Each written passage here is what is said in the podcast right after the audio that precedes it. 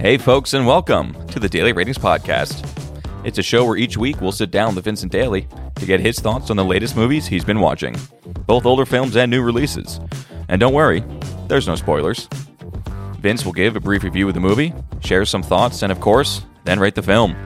The daily ratings are always fair, honest, and most importantly, they're consistent.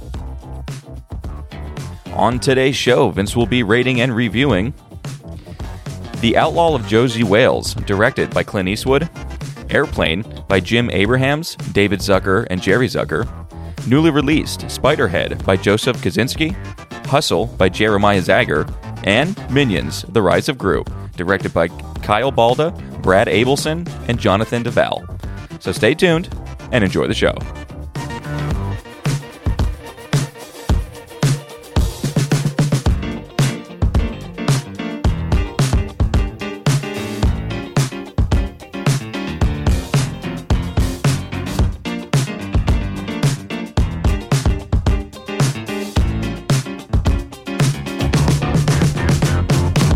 Mr. Vincent Daly, how we doing, buddy? Thomas Recker, how's it going? It's going well for me. How about your week? How was your week of movies? I like that it's a little all over the place. Yeah, week was definitely all over the place. Wasn't too happy with the Netflix releases of it. It felt very Netflix fodder this week. But for the most part, it was a decent week of watching movies. I'm excited to talk about some of these for sure. Yeah, I like the idea we have. I mean, we have a Western on here, we have a comedy on here, which is a little bit more rare for us, but we kind of want to dip our toes in more and more, as we talked about before. Yeah. And we've got another kids movie, because last week's kid movie was a bit of a bust. It wasn't making the cut. Okay, so let's start there right away.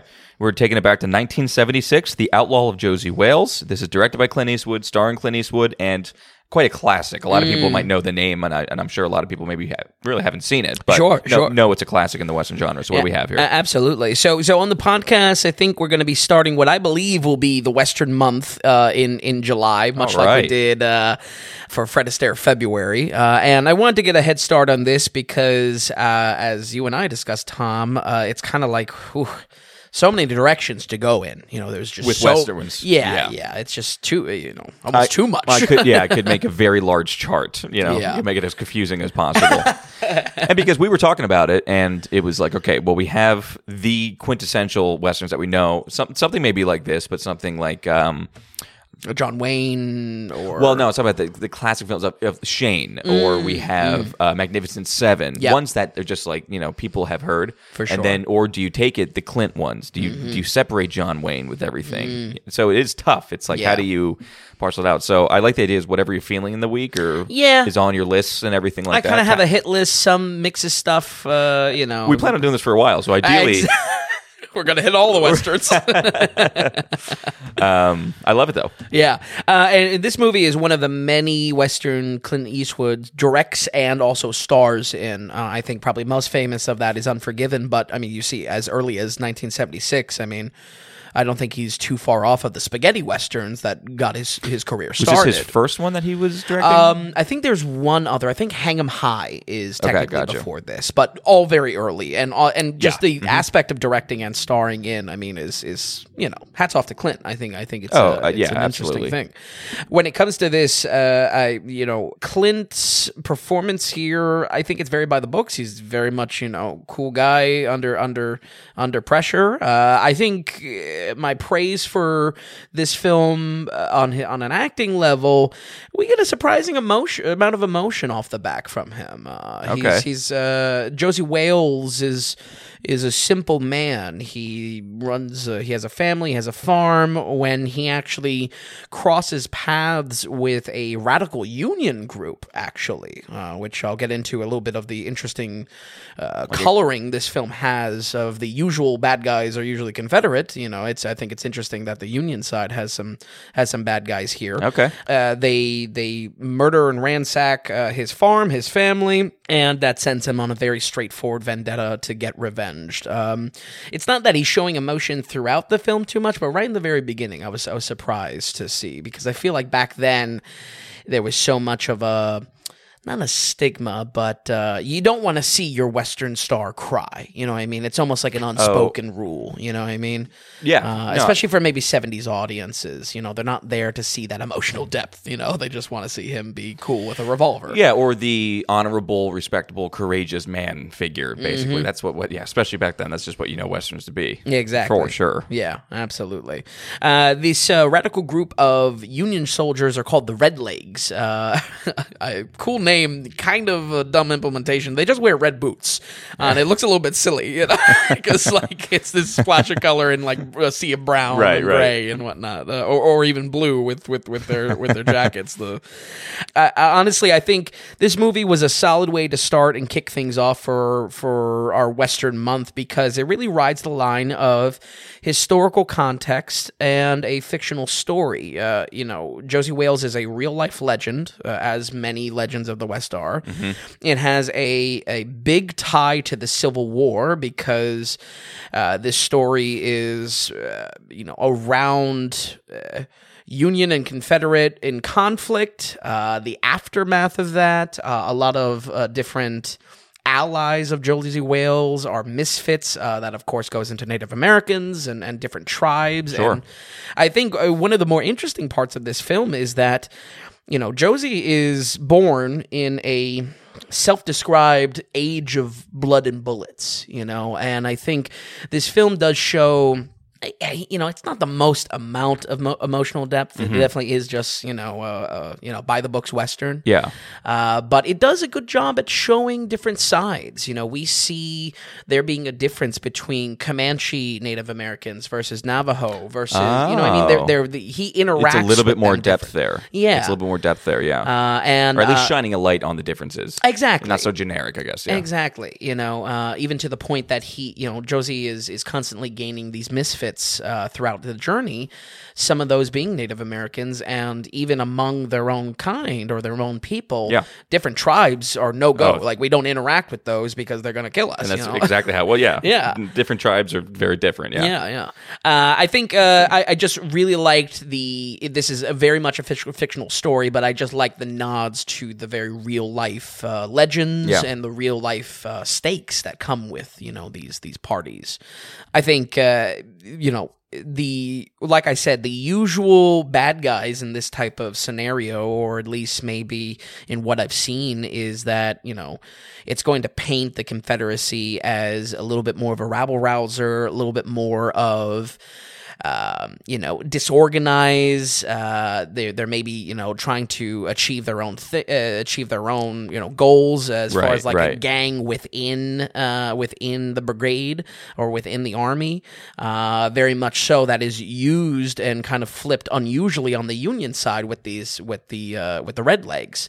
I think it's cool because it shows there's a different spin here. It's not that it's saying Union good, Confederacy bad, or vice versa. It's really not concerned with that. If anything, again, it's the follow through is that there are kind of victims and villains on all sides of the coin. It's commentary on the individual, really. And how all individuals, no matter where they come from, good or bad, basically. Yeah. Yeah. I think a lot of this is background, unfortunately. I wish, if anything, it picked one of these and really drilled into it, but maybe that comes with... more of a focus of a modern film. This film very much felt like the lack of focus that you and I, of course, talked about many a times with Good, the Bad, and the Ugly, that it's like we're jumping around too much. It's kind of hurting the pacing of it. Sure, yeah. If it was more concentrated, it could be more focused. And if anything, has a stronger script because it would have this poignancy of one thing to dig into where...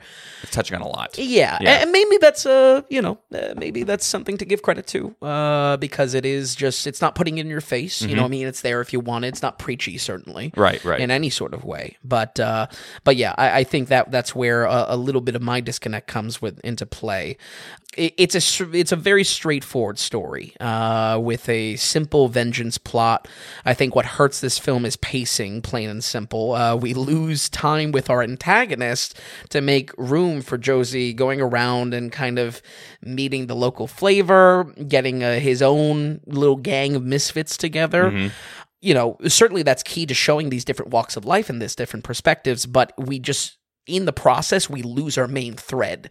It's a little bit hard because for nearly all of the film, I'm wondering, well, what happened to him caring about the people that killed his family? It meanders. Yeah, it meanders. And it's 2 hours and 15, which is long. Yeah. That's a decent length, especially for 70s Western. Absolutely. So it could definitely maybe be a little bit more focused, it sounds like. Yeah. It would be like if, because I mean, there's this atrocities towards his family are right in, I mean, it was the opening scenes, you know, before even title crawl. So when it comes to this, I was just scratching my head. It would be like if Leo suddenly did some side quests in the middle of The Revenant. You know what I mean? Like if he just suddenly stopped caring about what was done to him and his family. And it's like, okay, sure, but it's a little bit disorganized for that reason. But good and bad is what I'm illustrating because clearly the multiple directions it goes in is key to us sampling all these different flavors and different perspectives of the West, you know? Yeah. I think otherwise a very solid Western to start us off with good action by 70s standards as well. This was some really good shootouts, an interesting shot. I can't say if this holds up too much among Eastwood's other Westerns that he directs, but maybe that's something we can tune into with the cinematography and how a Western gunfight is actually shot. What actually contributes to a good gunfight or a good Western action scene? I think that's kind of the goal next. I love, really? Okay, so that's maybe what you're going to focus on. I think so, because it's something that I look at and I say, I don't know if I can really call heads or tails on that just yet. So I'm hoping to kind of build that momentum. It'll be interesting just because, I mean, I would say maybe you were dragged into a kicking and screaming by potentially me as far as your foray into Westerns and just getting your feet wet. I'll be interested to see, as we watch for this month and in the future, your overall, what you're coming away with them from. Maybe you're starting with this, just like, oh, I'm really interested in checking out the action. Well, I'm interested to see how that evolves. Exactly. Through time, or what you end up turning out, or what you end up also looking at. Yeah. And things like that. Absolutely. But if I like the heroics of it or something like that. Or basic character building and what makes a strong character or not, or what makes one base, that kind of stuff. But absolutely. But other than that, I don't really have too much more to say. We are going to go ahead and give The Outlaw Josey Wales a 64. Oh, 64. Okay. Solid movie. Yeah, I think like that right there, 64 is just very plainly, that's a good movie. Yeah. Good baseline as well to start the month off. So I think it's a good movie to start on. Mm-hmm. Cool, 64 for that. Yeah, I think that's exactly right. Yeah, because if you go 10% above that, it's 74, 75. I think that right there is when you're in a very good movie. Absolutely. Yeah. And that's where you're reaching, honestly, a lot of the spaghetti Western work of Clint Eastwood earlier on. So I think... oh my gosh, all I want, when we were early on with doing this and doing the John Wayne movie, all I wanted to see was the upper 70s, and it is a tough thing to get. Oh boy, it's a tough goal with Westerns, I'll tell you. And folks, this is where the meme within our own friendship lives, because it really is. This is where there's I prefer sci-fis, and there's a little bit of a biased spin there, and Tom's Westerns, it's Buddy and Woods. Yeah. But I will say, as far as the confines of the daily ratings, you keep it in check. It absolutely. Yeah. You know what the deal is enough. Okay, awesome. So that's 64 for the first Western here in the summer. I said Buddy and Woods. No, you did not. I think I said Buzz and Woody. That was a flip around. No, Buzzy and Woods. What did you say? I said, I don't know. Whatever you said, Buzz is what we should keep Woody. It. Yeah, I don't know. I like it the other way. Booty. Wiz and Booty. Wiz and Booty. Oh, I like that. Booty. Yeah. All right, we're moving on here to 1980. This is a classic comedy now. And again, we're trying to dip our toes a little bit more in this, get them on the ratings. Oh, man. And this is, quite the classic. Yes. It's 1980. This is Airplane, !! And what do we get? How did you enjoy this? When was the last time you watched this? And so I've never seen this. Well, really? Yep. This is brand new. Okay. And folks, Tom has been in my ear. Do comedies. Oh, yes. That has been me. Yeah. And I think my hesitation with it is I think it challenges my goal in rating to have it kind of be timeless. I want it to be something that you watch in the modern day, and that it's the rating is True Blue all the way until, you know, 100 years later, hopefully. Right, you know? And the daily rating, and I'm on my deathbed rating 5 movies a week in the retirement home. But I wanted to start what I love to do, and that is a new film study, and I think this is a great starting point here with these three directors. Classic comedies, or what's the study? These three directors specifically. Okay. David Zucker, Jerry Zucker, Jim Abrahams, or Abraham. Is it Abrams or Abraham? I think you go either way with it. Oh, okay. I think in the opening I said Abrahams, but I think it might be Abrams. Okay. But they all write and direct this here, and this is really their first film, period. Then they go on in a few movies to go and do the Naked Gun movies. We're going to touch on the Naked Gun films? Well, just maybe the first one. I say go for comedies. You would think I'd, go for good comedies. You're doing the Naked Gun films? We're never going to do. I know what you're doing. We're never going to do comedies again. You're going to hate it so much and be like, "Do you remember what happened? Tom, we did comedies last time. We did Naked Gun." Okay, but I like it. I like that. Yeah, but I think it's. I haven't seen any of these films. There are 2 other films in between as well that I saw, and I was like, "Oh, I don't really know anything about this," but I thought this was a good run because. I mean, these 3 guys are directing, are writing, and as far as Airplane goes, I mean, I would say pretty legendary of a film. Oh, I mean, time. Even to your reaction, you've never seen it. You know what I mean? That was genuine, for sure. I think when it comes to this, I don't know if we will go past that first Naked Gun. I think the goal is maybe just, kind of the 4-film stretch to that, but we'll see where it goes. The comedy of Airplane, I wouldn't say is lowbrow, but it definitely goes to make every single joke possible it can. Yeah. It really is a shotgun blast of jokes. They do not hold back. And I will probably say it multiple times, but it feels like 3 dudes wrote this and nothing was on the chopping room floor. Like they said yes to every joke. It is so jam packed. What do we just have a nun slapper as well? What do we have? Sure, why not? We'll put it in. Magazine jokes. Yeah. It is so nonstop. It is a barrage of jokes, and against all odds, I had a really good time with this movie. Yeah. I thought it was. I could not. It broke through my cold, cynical layer, and you probably sat there with the brow, like with the firm brow, just being like, "Oh my god, this here." Well, at first, it was trying to shovel like a little bit of this like romance plot and whatnot, and then it just after a while. Ridiculous. You were just bombarded with jokes that it goes from a smile to you actually gut laughing at all of this. It won you over. It really did. It really did. With a pry bar. Yeah. The jaws of life. Yeah. I think it's probably its biggest strength that there's no breaks. It is foot down. Every joke that they can tell is being told. Yeah. Whether that's visual, whether that's physical. Whether that's verbal, it's really nonstop, and I think it's really the best quality. Visual jokes, they go from magazine covers to signs. I mean, every inch of the screen for this film is real estate for joke, almost very reminiscent of Brazil, like we covered before. I mean, it doesn't have like a, something that's aimed at. It's just... Right. It's the follow-through. Yeah, it's complete follow-through. It's the complete follow-through of it.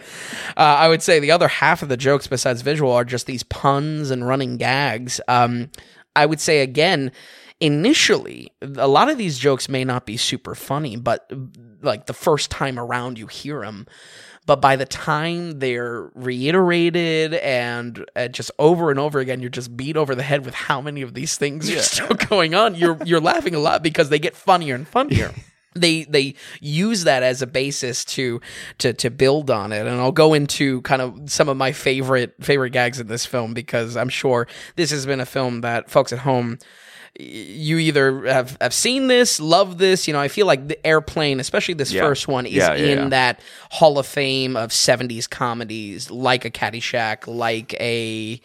I don't know. Actually, come to think of it, I don't know how many. Blazing Saddles are 70s, I think. Sure, yeah. And this is 80 technically, but yeah. Oh, you're right. It's 80 on the dot. Yep. But I would say classic comedy in those decades. Yeah. There's not many that I would say, you know, this would be like top 10 classic comedies, I would say. Exactly. Yeah. And I mean, how great is it? It's an hour and 28. Like a breezy, just bombardment. Very breezy. Yeah. Pacing's an interesting quality to it because it's like, you're at the point that jokes are beaten over your head so often that they really do become hysterical by the end. How great is that you're not getting more annoyed, you're getting more enjoyment out of it, which is rare. Absolutely, it's rare. Especially because there were some jokes the first time around, I was like, my note was initially, oh, that doesn't work. Right. But by the end, I loved it. Like, it was amazing, you know? If anything, they understand that some of it doesn't work, and then that becomes the joke itself. Right. You know?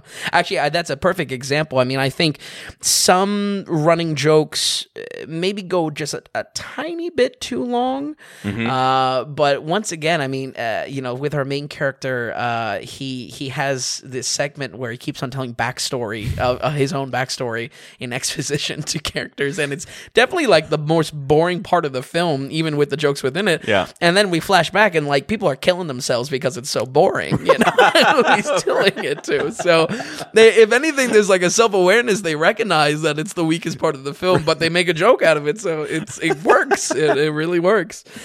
I would say standout performances here. Leslie Nielsen as the doctor in this, man, he is so funny. That's why we're checking at least Naked Gun 1 we're checking out, for Leslie Nielsen, I think. And then Lloyd Bridges in the air traffic control. I've never seen, he was so good in this. So people talk about this performance, and he was I don't know, people recognize him as a big actor, and yet I don't really know. I don't know what he's in, but he's an old school actor. And Jeff Bridges' dad, by the way, for anybody who doesn't know. Are you serious? Oh, you didn't know that? Oh my God, I totally didn't pick that up. Yeah, Lloyd Bridges is Jeff Bridges' dad. Wow, wow. That makes a lot more sense now. Yeah, I was looking through his filmography. It's like it's like 200 plus credits. I think it was old school actor, Yeah, one of those where you like, you know, probably signed with like Paramount or something like that, and you just acted in multiple roles. It could be. You were just a, you know, part of the studio. And sometimes those older films, especially those like not big picture ones, were like, they're quick. They're in and out. They're very reminiscent of like today, how, you know, Nick Cage will do 4 or 5 in a year because he can. Right. The shooting is so short. You know, sometimes that's just how it was back then. Yeah, yeah. But really, those are the two standouts. They were so good. I mean, some of my favorite running jokes here are there's an inflatable autopilot, which is just, I mean, it's fantastic. The look of this inflatable balloon is just so funny. Like they subtly change the eyes just ever so slightly for the scene. Again, simple things like a woman putting on makeup during turbulence. You know, it goes from her smearing the lipstick to by the end she looks like a clown. You know, it's so good. For Jeff Bridges' dads, you know, I picked the wrong week to quit smoking, then goes and improvises more and more. He's like, pick the wrong week to quit booze. Like, quit the wrong week to quit and fend me. It's like, it's just so good. Yeah.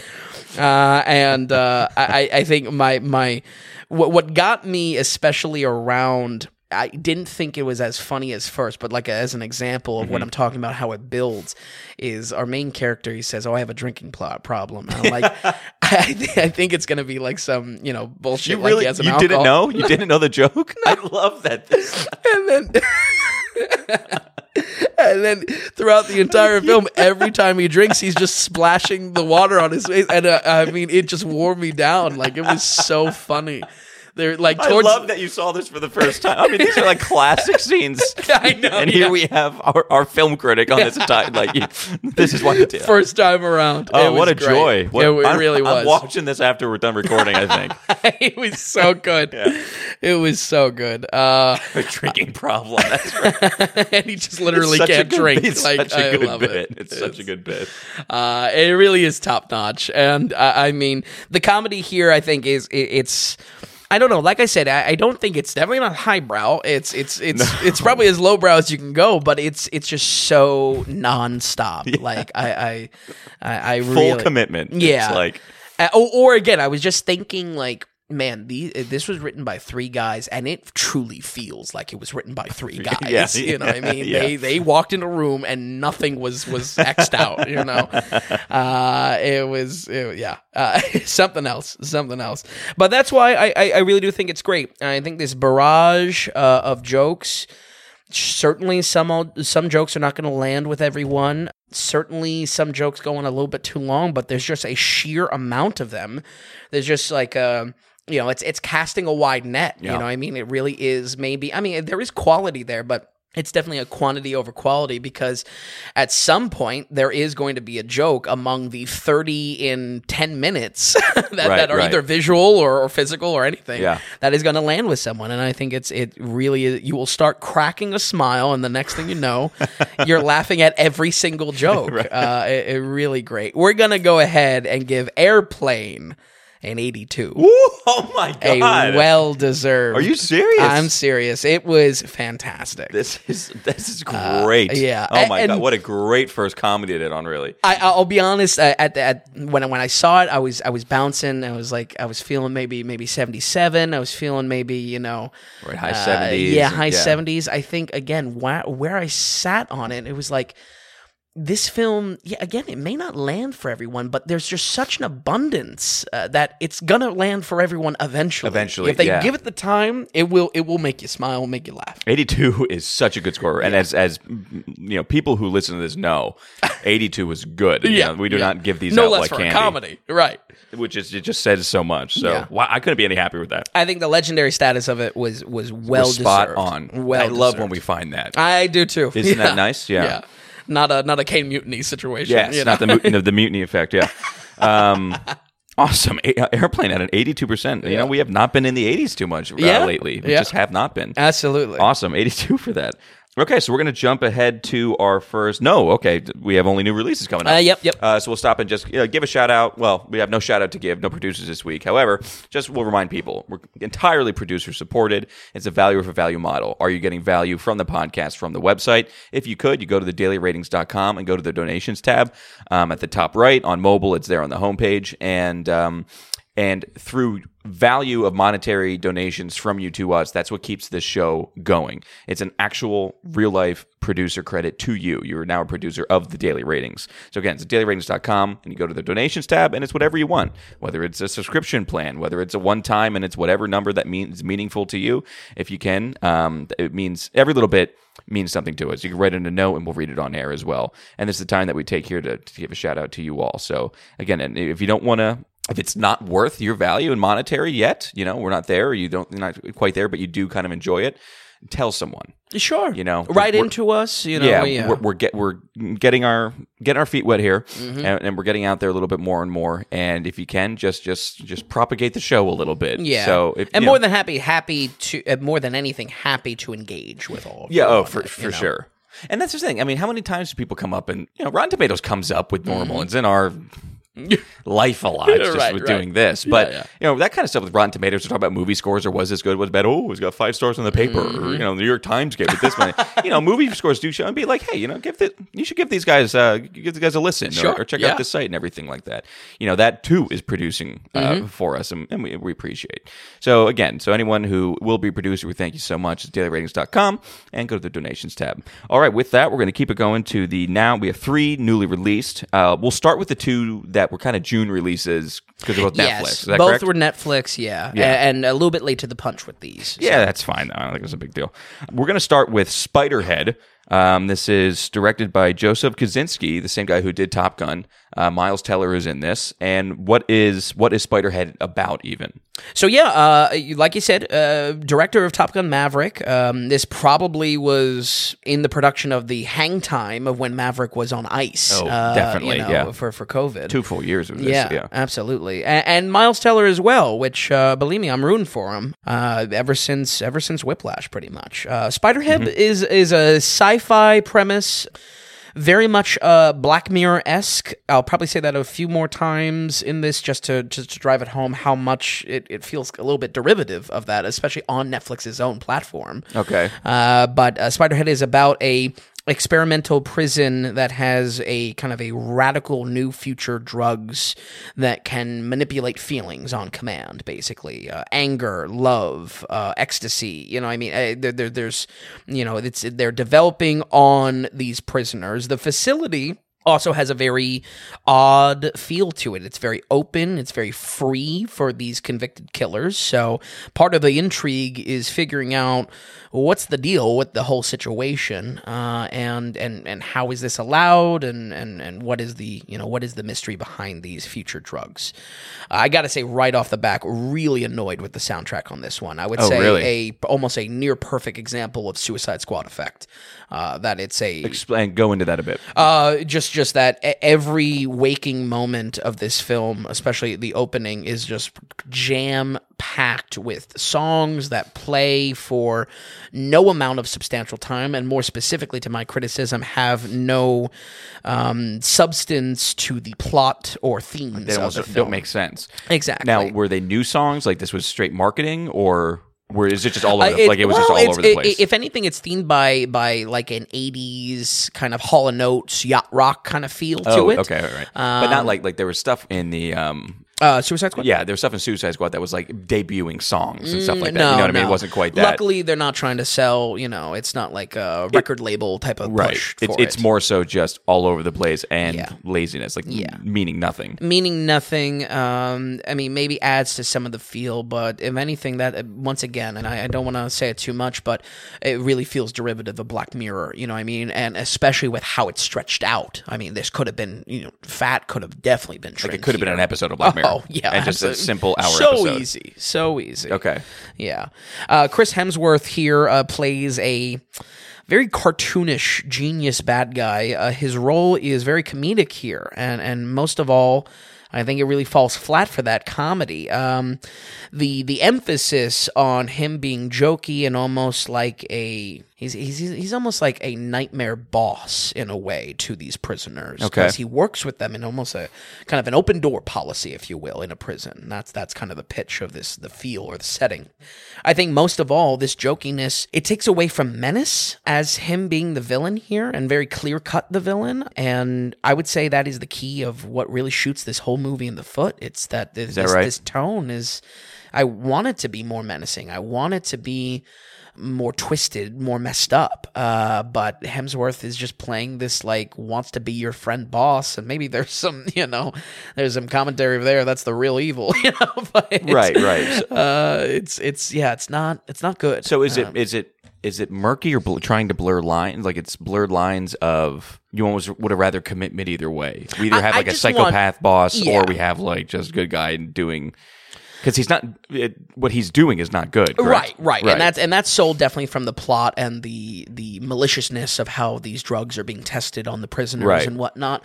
I think my problem with it is that it just takes away from what makes an engaging villain, which is menace, which is true fear, lacking. You know? Yeah, exactly. So Miles Teller plays our kind of lead criminal with a conscience.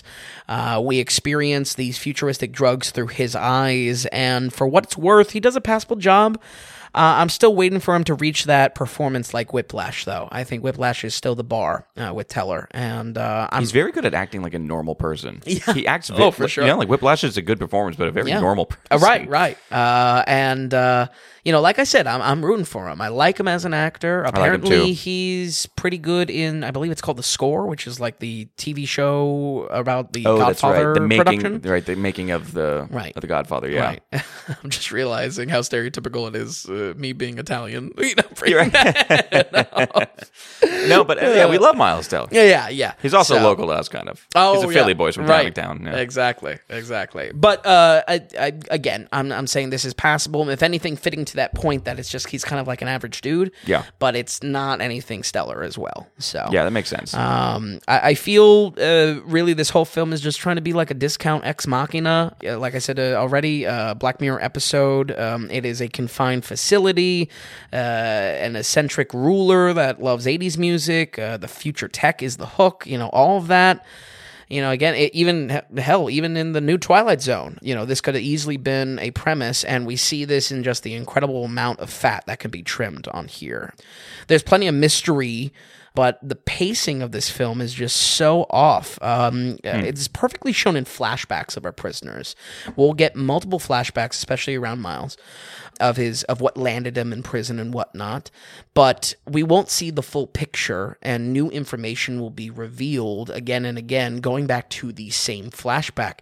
Listen, I'm not a screenwriter, folks, but I'm telling you, there would be more impact if we just got the full information the first time. And guess what? Now you have real estate to deal with the here and now. Yeah. You know, we get it out of the way if you're going to do this kind of, you know, flashback thing. Yeah, definitely. So, and it's just so much worse for how, you know, it does not have that condensed nature. I think it really would be better condensed. And it's got no punch. This is like last week with what do we do with Watcher? Not Watcher. What was the one? Watcher definitely didn't have a lot of punch. The one with the paranoid woman? Yes, that's Watcher. That's Watcher. Yeah. Where you were like, easily could have been an hour. It would have punched more. Absolutely. So, and I think, unfortunately, that is illustrative of a lot of Netflix fodder that comes out. You know what I mean? Sure. They have something on the writer's room table. They're looking at this, and they say, all right, TV show or movie, and what can we grow it to? You know what I mean? Yeah, it could be, definitely. So, and I believe this was originally a book as well. Or some sort of sci-fi short story or something like that. So, listen, like I said with Maverick's review, I'm rooting for this director. I think this director does some cool stuff, and I think this director has a good eye for the future when moving in technology and stories around technology. I like that kind of stuff. You know, that's why I like science fiction. But yeah, I just this was very much discount bin for I think that's film. A good way to look. Yeah, that's a good way to categorize it. Yeah. I would just say as well, most of all, the prisoner elements in this are very weak. We don't have a lot of stakes like you would think. Just the premise of an open-door prison with convicted killers would have certainly adds to the weirdness and the intrigue of this setting. But I was never, or I should say, the film never really brought it home to the fact that, wow, you know, there is something incredible about this facility being run, open-door policy, and murderers everywhere. Right. So I really thought that was a serious drop ball to it.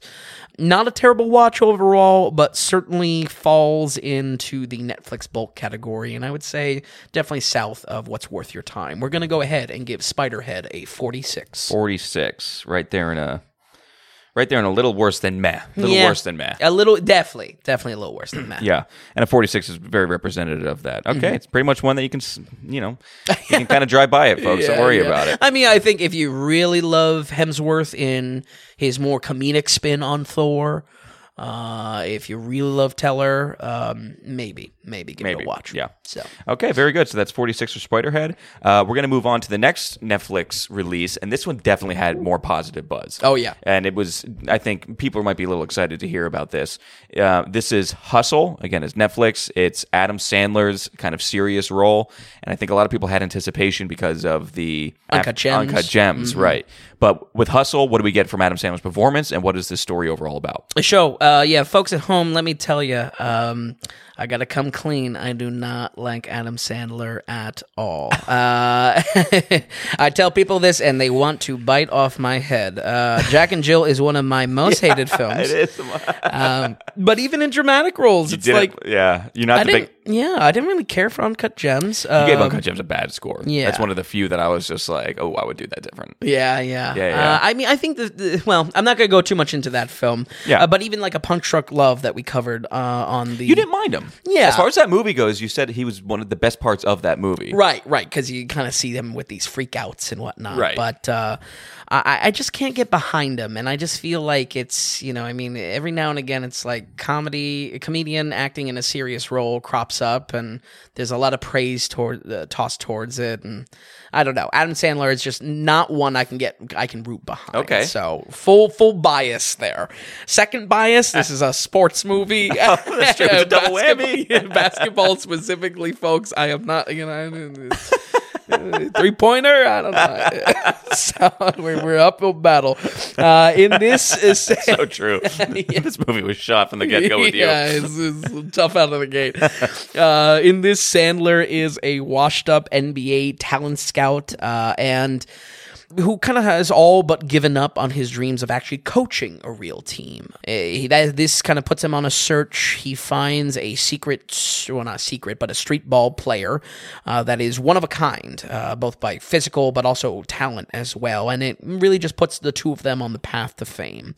The relationship between the two of them makes this movie much more feel-good than I thought, and for a good thing. I think this movie is probably getting a lot of good press, and was also, you know, passable for me because it's really inoffensive.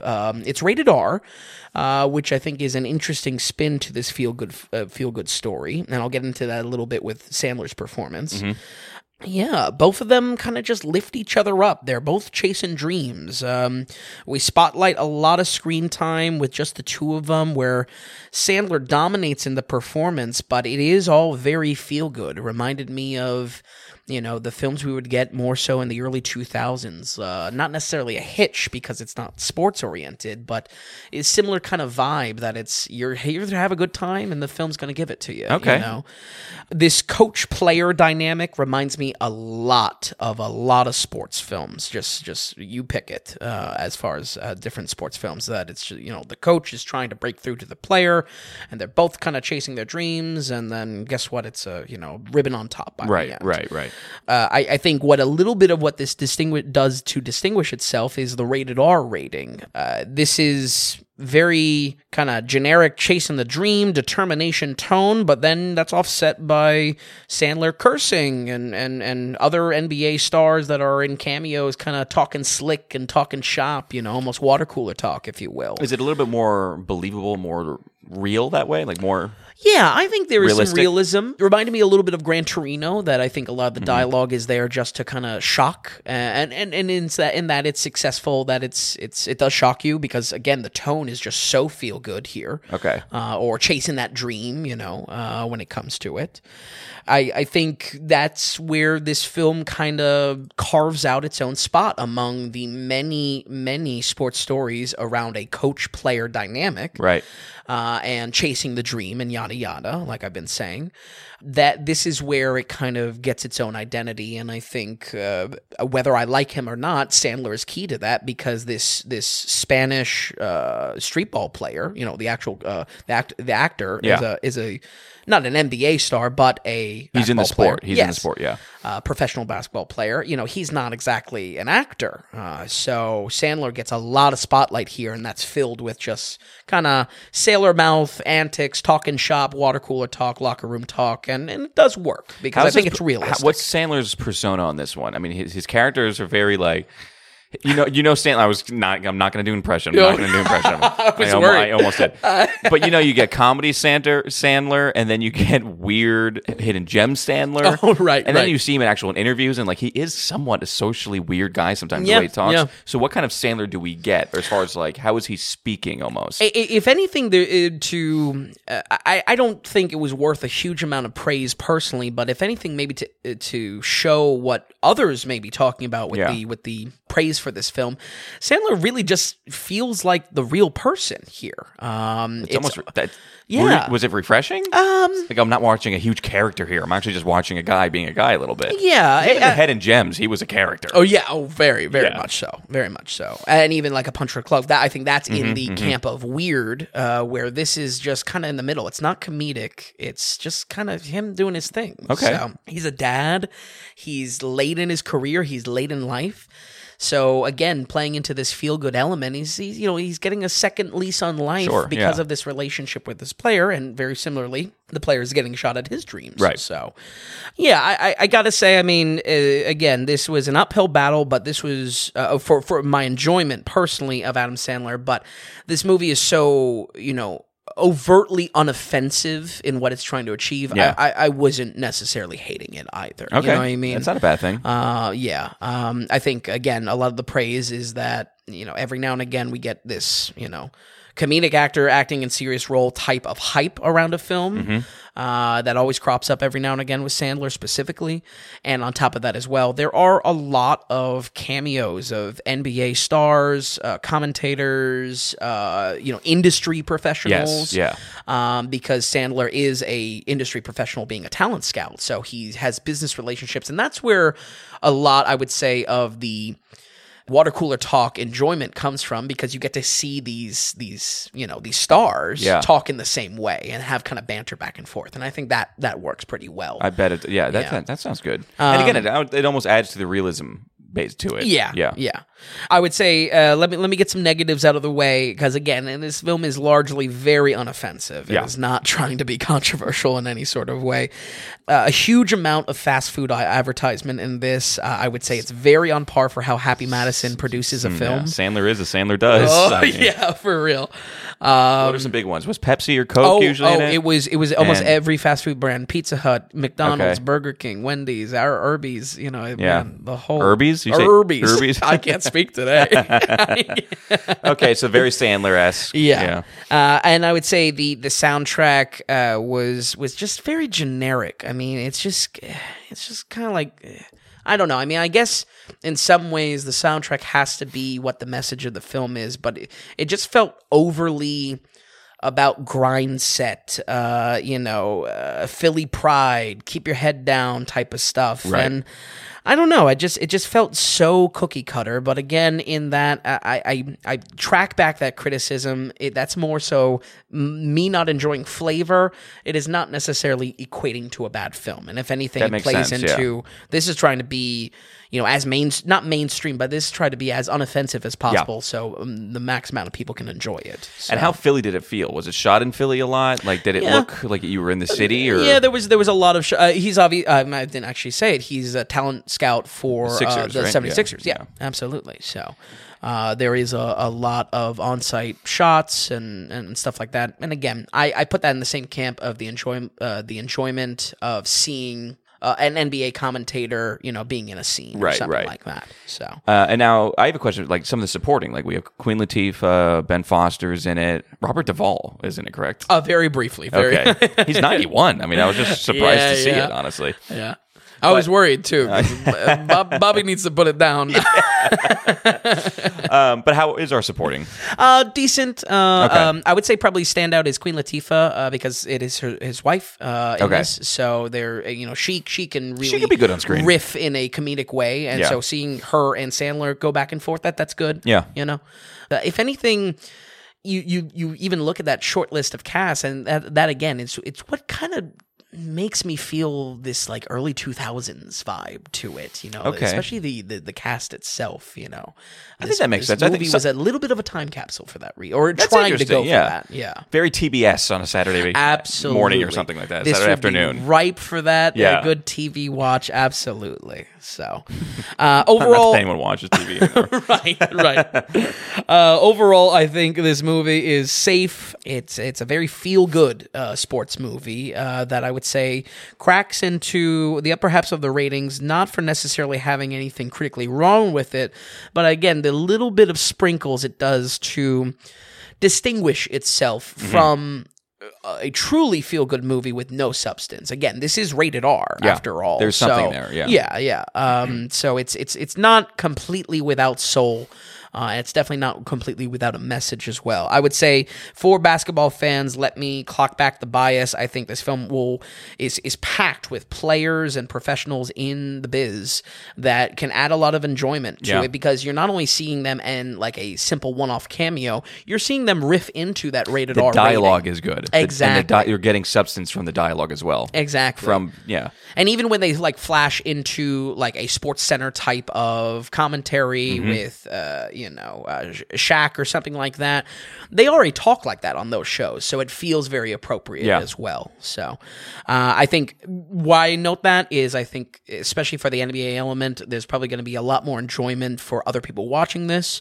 That was just not something I could appreciate. Yeah, yeah, absolutely. So kind of clocking back to our Moneyball review where, there was similar kind of cameos, and I said, oh, yeah, that's probably someone famous, but I wasn't really, It wasn't really hidden for me. So, but we will go ahead and give Hustle a 60 on the dot. All right, a 68. He cracks it. It cracked into the good movie section there. It's something that Elvis couldn't do. So I think that right there. Now, what did Elvis get? 59? 59. That's right. It's what Sonic got. Yeah. 60. It's always surreal when we put them right next to each other. It's a little odd. I don't think so. It cracked into that good movie. I would say 60s are good, 70s are very good. You know? And that's in 80s go up from there. So and legitimately, if anything, let my hate of Adam Sandler illustrate that this passes that. You know what I mean? It was an uphill battle and landed above 50. Yeah, and not only for the NBA fans, but if you're a Sandler fan, you're like seeing Sandler out of classic like Happy Madison production stuff. Mm-hmm. Probably you watch just to watch his little range. Exactly. Yeah. Exactly. Very good. Okay, so 64, Hustle. All right, so we're going to move on to wide release, big theaters. We have our main release that came out just this past weekend. This is Minions: The Rise of Gru. And God help me. I was hoping you would see it. You did. This is Minions movie number 4? I believe 5. Because we get 3 Despicable Me's, 1 Minion, another Minion. This is the second Minions, and then there's now a 4th Despicable Me in production. I mean, this is... oh, my God. Well, okay. This is, I would say... big as Shrek, you know, big as Toy Story. I mean, they're big. Yeah, not just big as Toy Story, but Shrek was a good one. And with the money they bring in, too, I would say right up there with Shrek as well. Absolutely. So Minions Rise of the Gru, I mean, where do we even start with this? Well, I can start with saying I have not seen a single one of these films. Maybe not the best, but... Yeah. Hopefully, you know, I mean, who knows? Maybe by Despicable Me 4, we'll do the deep dive. But be interesting. Yeah. But I note this because this film franchise really is massive. It's so much. It totally blew by me. Now, I mean, we're older too, but it's something I never had that much interest in. Yeah, I mean, first Despicable Me is 2010, I think, on the dot. Wow, and, I mean, we're talking about like a decade plus now of this franchise running. And if this is film 5. Oh, yeah. It's actually quite a lot. For a 12-year period, that's a lot of content from there. Mm-hmm. It's a lot of content. I in part bring this up because so much of this, especially with kids' movies, I'm oddly excited to go to the theater to kind of get the read on the room. Yeah. What do kids actually care about here? You know what I mean? Yep. And, yeah, I mean, I think what's illustrative is that the enjoyment in the audience was for the Minions, for Gru, and I think the package that it was wrapped in was just they didn't care about it. You know what I mean? And that's where I say this is a decade-plus long-running franchise. You know, the attachment is to the characters specifically, not big necessarily time. The fluff around it. And this film had a lot of fluff around it. Okay. For those totally unaware, Despicable Me and Minions are all centered around the evil genius Gru, played by Steve Carell, and his minions, who are this, I honestly don't know if they're aliens or not, this like yellow gibberish speaking morons, you know. They're like kind of, you know, an army of idiots, basically, is the whole thing. This movie specifically, Rise of Gru, has a hardcore love affair around a 70s time period, and obviously, I guess it matters too. Gru is a kid in this, so he's growing up in the 70s. But it inspires a lot of weird spins and a lot of that fluff that I was talking about that myself and the theater just simply did not care about. They wanted to see Minions. They wanted to see Gru. You know, they didn't care about anything else. And this film just puts so much of the setting into your face. You know, so much of the style into your face. And and not enjoying it. Like for like an overkill type thing? Definitely overkill. Like it wasn't fun being back in the 70s? No, not really. Okay. Probably most primarily this inspires the soundtrack to the film. You know, there is a big miss in that the soundtrack is not going to... let me not even speak in hypotheticals. Was not landing with the kids in the audience. Okay. Believe me, I'm not going to be saying that I would say that this film is going to be more enjoyable with the typical Pharrell or pop soundtrack of modern day into it. But so many kids in the theater just were not responding to CCR songs, to disco songs. They just weren't, you know what I mean? Was it a good break? Was that a good bridge for the adults, though? Because like a kid movie like this is supposed to be... something for the kids, but there's things there for the adults to enjoy. And I think that's where, for the second time, 2 weeks in a row, I'm kind of scratching my head over demographics to it. A little bit less than Lightyear, admittedly. Yeah. But maybe this was for the grandparents sending their grandkids into it, you know? Right. This also translates to a lot of just, like, weird jokes. Like, why are they in a kid's movie? There is...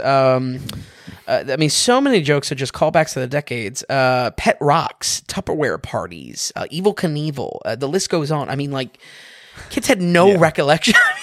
You know what I mean? Like, especially like Tupperware parties is a perfect example of that. Like, that's funny. So like I love that, niche. Actually. Like, you know. So, but that's my question. So, but it wasn't done well, because that's the one thing. You watch some great Pixar films and things like that, or some great DreamWorks films, and there's things there that the movie is also good for parents. It's not just good for kids. There's something they enjoy, and this was just missing. Basically, it was trying to do things, but it felt was grabby for nostalgia for an audience that was not in the theater. Right? You know what I mean? Yeah, and again, I think maybe, you know, I can't even say this is for parents, because you know the parents taking their kids to these movies now didn't grow up in the 70s, you know. I mean, that's why it's was it for the grandparents then, you know. I mean, that's where I was scratching my head. Like the 70s love affair, it was maybe cute, but I think it failed at engaging the kids, and you could tell. I mean, the all walks of ages in the kids. I mean, there was definitely even like, you know, teenagers and. They were there to see the characters they have grown up with and have nostalgia with for the last 10 years. Yeah, it's true. And a perfect example of this, of where, you know, it just wasn't hitting with the 70s set piece and when jokes were around that 70s set piece. But when it was hitting, when that gimmick was gone, there's a very simple sequence where the minions kind of take, you know, they pose as pilots and they take over a plane. And the theater was busting up. Yeah. Like, I looked around in, like, shock at how much they found this funny. Yeah. And this was after I watched Airplane this week. So I was like, hey, listen, you got something better. Trust me. But you can tell that, you know, they love these characters, but this film does not put the characters as much in the spotlight as you'd think, being called Minions: Rise of Gru. You know what I mean? Yeah, like, it was like, what? Sure. Again, I was just scratching my head, and like I said last week with Lightyear, if anything, I'm very grateful to be going into the theaters with this, because I have these thoughts. They are either reinforced or countered by the actual kid reaction. Yeah, there's something there, and nice cementing for you. Not that you're going to look at the kid's reaction and say, okay, now my rating is going to be based off the kids. Mm-hmm. It's just that you see what's going on. You have your own feelings about it, and just looking around and be like, oh, I'm not the only one. Okay, exactly. Yeah. I can either clock it back, or it reinforces. Right. Exactly. You know? Yeah. Some positive here. I would say visuals are really looking great. Again, I always like to give love to animators, but I think this looks crisp. Right? Yeah. From the shots I've seen in clips. It's a good looking film. Yeah. You know, I won't go over on the praise to it, but even just like the simplest grass or even just water just looks fantastic. Does it? Yeah. Who and is it Illumination, which has a talent all over. We covered Klaus not too long ago, which but they're like that independent, like DreamWorks doesn't own part of them, or I think it's Universal is the big parent there, but so NBC, so it would be but Comcast again after 10 years. I mean, Illumination is its own brand because Despicable Me, you know, it doesn't need anything else. So I would say, you know, maybe Despicable Me 4 rolls around, God help me, I do a deep dive on an episode, maybe I can speak a little bit more confidently to the progression of the animation and the care put in there. But it definitely was a plus for me. Action sequences as well have a great rhythm to it. I feel like action sequences in animated films, we're at a golden age again. You know, I mean, so much inspiration from anime, and you know, I mean, just such interesting angles to it. I love the cinematography, if you will, within the animation. Yeah. It's great. The variety of style we have now, from a Klaus, from the bad guys, which you reviewed recently. Absolutely. To Bad Guys is a perfect example where the action sequences were such a highlight for me, because it's like, wow, it's like, man, it's something to look at. Yeah, like it's something to enjoy, to set your eyes on. Exactly. Yeah. Exactly. Above all, there was good pacing. Before I knew it, the film was over. So it's an hour and 27. I was real happy. I was like, wow, okay, I'm out. Which I think is just that is actually, as far as just movie making for a film like this, an hour 27, snappy, quick. That's good. Absolutely. Yeah. And you can say maybe that's throwaway praise, but that was one of the main things bringing down Lightyear last week. Yeah. I mean, really the total opposite of Lightyear. So I think, though I'm not in love with either of these films by any extent, we have a good bit of progression week to week that you can see in these two films. If folks at home, you decide to watch both of these, or maybe you're forced to with your kids, you can see that in the foundation of this film, this is a fundamentally better film, for how it's structured and how it engages. Absolutely, so. Yeah. Now, for me as an adult, I never really liked Carell's Gru voice here. I kind of find it annoying. Mm-hmm. But hey, I mean, it's what the character is at this point. Exactly. Yeah. And this character has, kids have grown up with them. I mean, this character grew and you think about 12 years. I mean, this is like, for us, this is the SpongeBob, I would say. That, or the first Toy Story to, say, Toy Story 3. Yeah, something like that. That stretch, yeah. Yeah, so, I mean, there is some serious nostalgia here. For that, and you could see the theater respond. There was energy coming into it. That energy dissipated for how 70s the affair was, right. But as soon as Gru came on, or as soon as Minions were talking gibberish, I mean, there was a giddiness. Up to their antics, yeah, there was a real giddiness to the theater. So I don't think it connected too much with the style and the setting of it, but I mean, kids of all group of ages. I mean, I'm not even just talking like little kiddies, like, young teenagers and whatnot. Mm-hmm. They came out to see this film, and you could feel that energy around these characters of Minion and Gru. I think where I land with this entry is a little tough, because I think this entry is a miss, but I do think it is a good sign for the franchise as a whole, and maybe for, again, it continuing to a sixth film with Despicable Me 4. So crazy. Yeah, maybe a slight silver lining when that deep dive comes along for a Despicable Me 4. God help me. We are going to give Minions: The Rise of Gru a 43. Ooh. 43? A little south. I was absolutely expecting higher. Above 50, I thought. I think because its function as a film is and it hits enough on the comedy. That's where that's not that far off from Lightyear. Yeah, it's true. But let me not understate how much of a 70s affair this is. I mean, it's near. I would say the jokes. I mean, if you look at just a tally count of the jokes, mm-hmm. there are more 70s jokes than there are Minions jokes in the Minions movie. Ooh, what I mean? That's not good. So I think, again, the fundamentals of the characters are there. It's certainly there for the kids that are consuming this as well. That the characters are why they're coming in. Or why they're being brought there. It's just that the package is wrong for it. So. And I think it's funny, just me not knowing any of them or really watching, the 10,000-foot view from it, mm-hmm. it makes sense. Where it's just like, okay, you have the three main properties, mm-hmm. and now you're making this is the second one of the second property of this. It makes sense. Spin-off of a spin-off, Right, what are we scratching at here? How can we keep it going? And it kind of makes sense that you're in a 43. Yeah. So, but if anything, I can't stress enough that the core of Minions and Gru being the core characters, the roles in this franchise. I mean, maybe that is the silver lining for when eventually, in the goal of watching every movie ever, watching those earlier movies, that may really well work for me. I don't know, though. So, all right, Vin. So, no, that's 43 for Minions: The Rise of Gru. Vin, looking at this I love the array that I do really like the array that we have of movies. Whiplash. Do you have anything more to add? Do you want to roll credits here? No, we're rolling credits. That's it. Okay, well, again, folks, we're just going to run this through one more time. We have The Outlaw of Josey Wales with a 64, Airplane with an 82%, Spiderhead with a 46%, Hustle with a 60%, and Minions: The Rise of Gru with a 43%. Folks, we thank you so much for listening, and we'll see you next week on the Daily Ratings Podcast.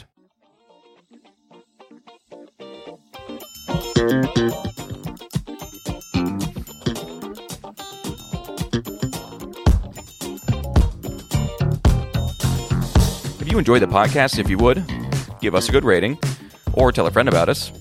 If you're wondering if a film is worth a watch or just like to see more movie ratings from Vince, be sure to stop by thedailyratings.com, where we have our ever-expanding catalog of films. Also, if you found value in the podcast or our site, become a producer and go to the donations tab on thedailyratings.com. You can donate whatever amount of value you feel you received from us. You'll get a producer mention on the next podcast episode, too. We're looking to build this into something large and great, but also be independent from those corporate sponsors. So we greatly appreciate any support from you all. So thanks so much, and we'll see you next time on the Daily Ratings Podcast.